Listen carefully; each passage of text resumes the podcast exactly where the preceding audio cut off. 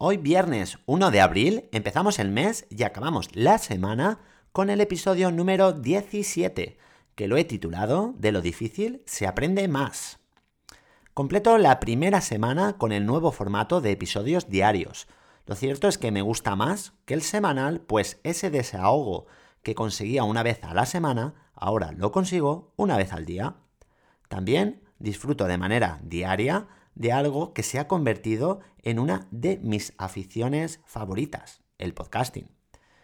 Hoy, eh, pues la verdad es que ha sido un día complicado en el aula con mi alumnado, pero aún así, chutes de adrenalina educativa tendremos, no os preocupéis. Venga, pues vamos allá.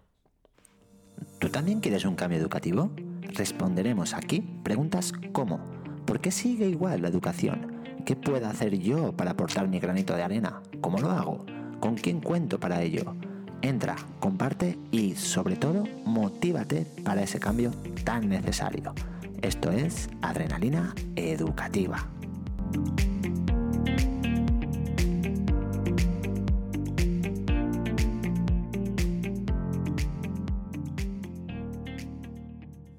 Como os he dicho antes, hoy ha sido un día complicado. Se nota el final del trimestre y ese cansancio ya acumulado tanto por parte de nuestro alumnado como por nuestra parte, el profesorado. Se está haciendo largo, pues aparte de las complicaciones que suelen surgir siempre, se suma la pandemia y la dichosa guerra provocada por personas sin corazón, personas sin empatía, en busca de más poder del que ya tienen.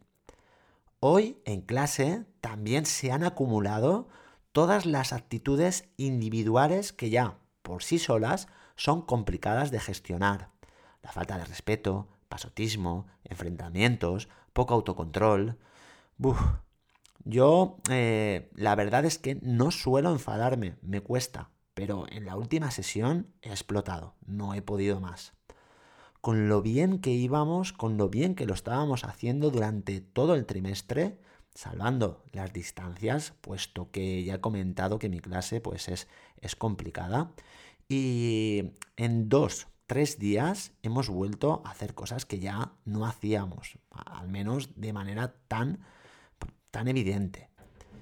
Estas actitudes cada vez son más comunes en nuestras aulas y se incrementan conforme se sube de curso o se pasa de etapa.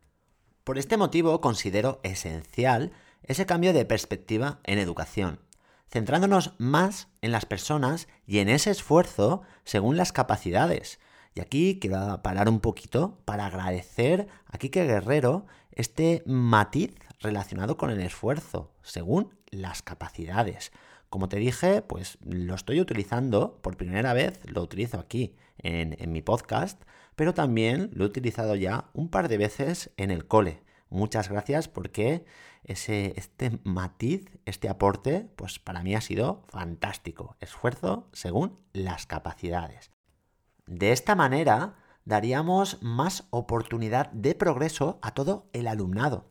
Si no, y os voy a poner un ejemplo, pues imaginaros que una, un alumno, una alumna, que, eh, que, no puede seguir el contenido curricular de un tercero de primaria, por la, por la causa que, que sea pues este alumno, esta alumna puede arrastrar esta dificultad hasta los 16 años que acaba la enseñanza obligatoria, perjudicándole a él o a ella, al resto del alumnado, a la familia, al profesorado y en definitiva al resto de la comunidad educativa.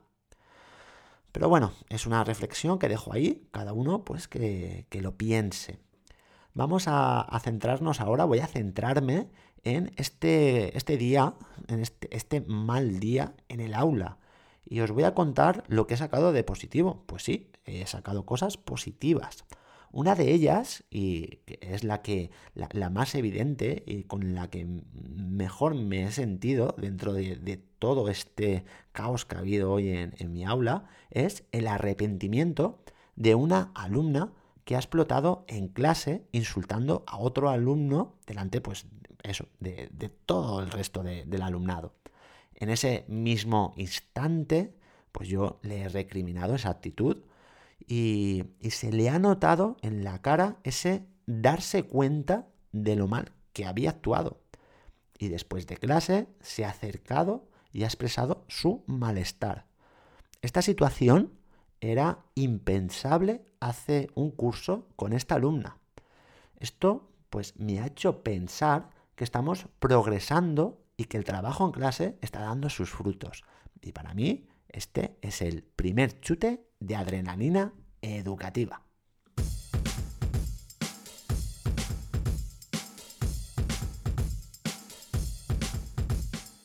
Como ya viene siendo habitual, os voy a hablar del programa de aprendizaje servicio de mi centro, denominado BOL.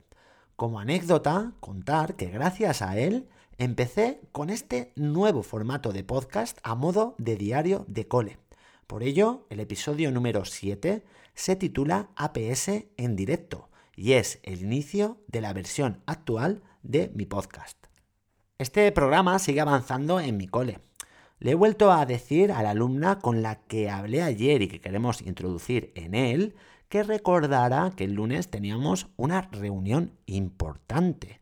Con esto, más con, eh, con lo que le dije ayer, creo que la intriga le recorre el cuerpo. Objetivo conseguido.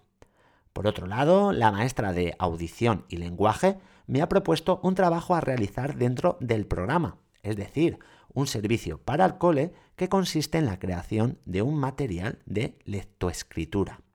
Después se lo he propuesto al alumno y sin saber siquiera en qué consistía el trabajo a realizar, ya me había contestado que sí, que sí, que él podía hacerlo de sobra. Vamos progresando en este programa poco a poco, pero progresando. Con los años te das cuenta de que las cosas tardan en asentarse y que los resultados no suelen llegar rápidamente. Segundo chute de adrenalina educativa que me da mucha, mucha fuerza.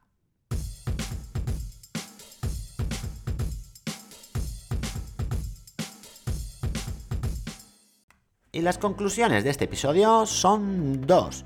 Con trabajo y ganas se avanza siempre y de toda situación se puede extraer la parte positiva. Y hasta aquí mi viernes de cole. Cualquier comentario, crítica constructiva me la podéis dejar en Twitter, donde me encontraréis como arroba aveorquín. Si os ha gustado el episodio, si os gusta este podcast, pues nada, a compartirlo. Muy buen fin de semana, descansad y un abrazo muy grande.